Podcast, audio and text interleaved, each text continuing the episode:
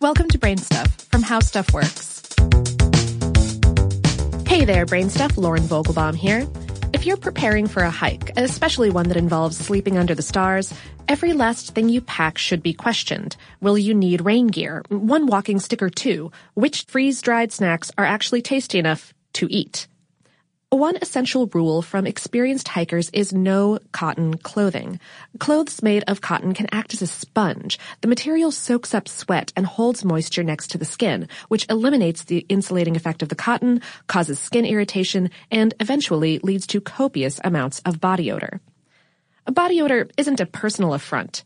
Every adult whose body temperature becomes high enough to cause certain glands to secrete fluid onto the surface of the skin is at risk for emanating at least a little bit. And it isn't without purpose. Sweat produced by the eccrine glands that cover most of the body helps regulate body temperature, while the milkier fluid released by the apocrine glands in the armpits and groin area is a signal that the body is under stress.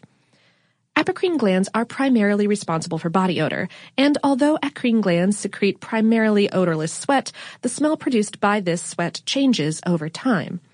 Perspiration acts as a magnet to bacteria on the skin, and these bacteria use it as a fuel to multiply. When the growing numbers of bacteria metabolize the sweat, they produce a smelly byproduct, commonly called body odor. Clearly, cotton isn't the right choice for working up a sweat since it can actually make body odor worse. But what about other types of fabrics? Do all fabrics increase a person's propensity to develop body odor?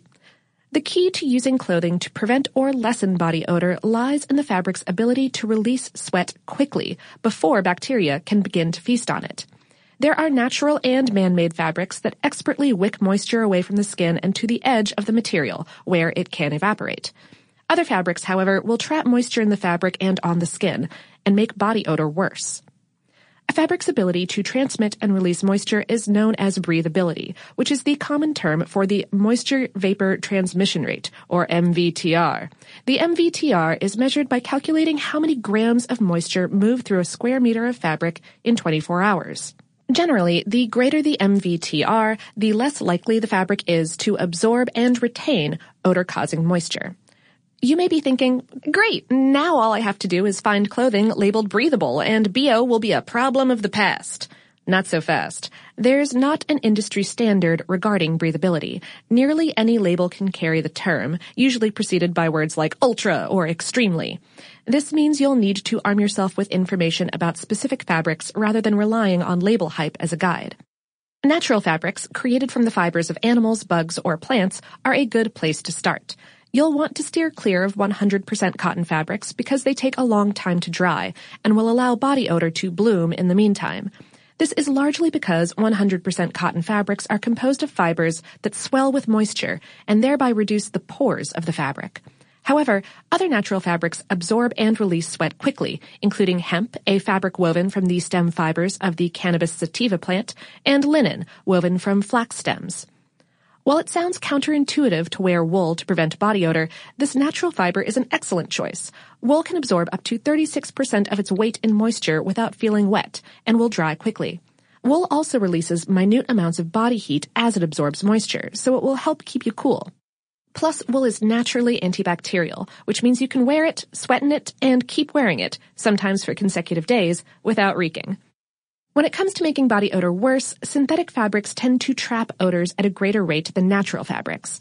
Although many of these man-made fabrics, like polyester, are quick to wick moisture away from the skin and equally quick to dry, their construction can up the stink quotient. Within the weave of synthetic moisture-wicking fabrics are notches designed to pool minute amounts of sweat as it transfers from the inner layer to the outer layer of the fabric. The concept is a good one, as the moisture will generally evaporate once it reaches the fabric's outer layer.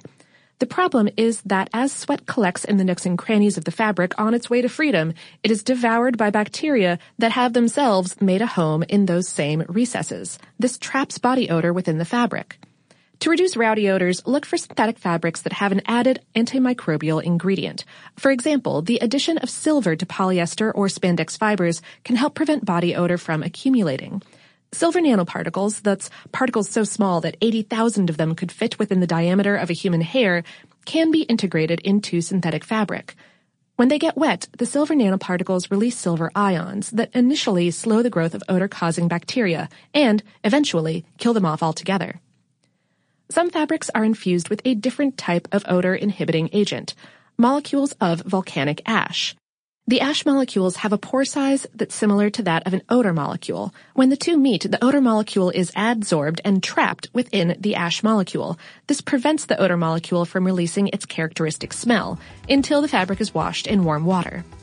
To prevent body odor, look for clothing made from fabrics that will help keep you dry and have the added might of antimicrobial helpers. And don't forget the antiperspirant or deodorant.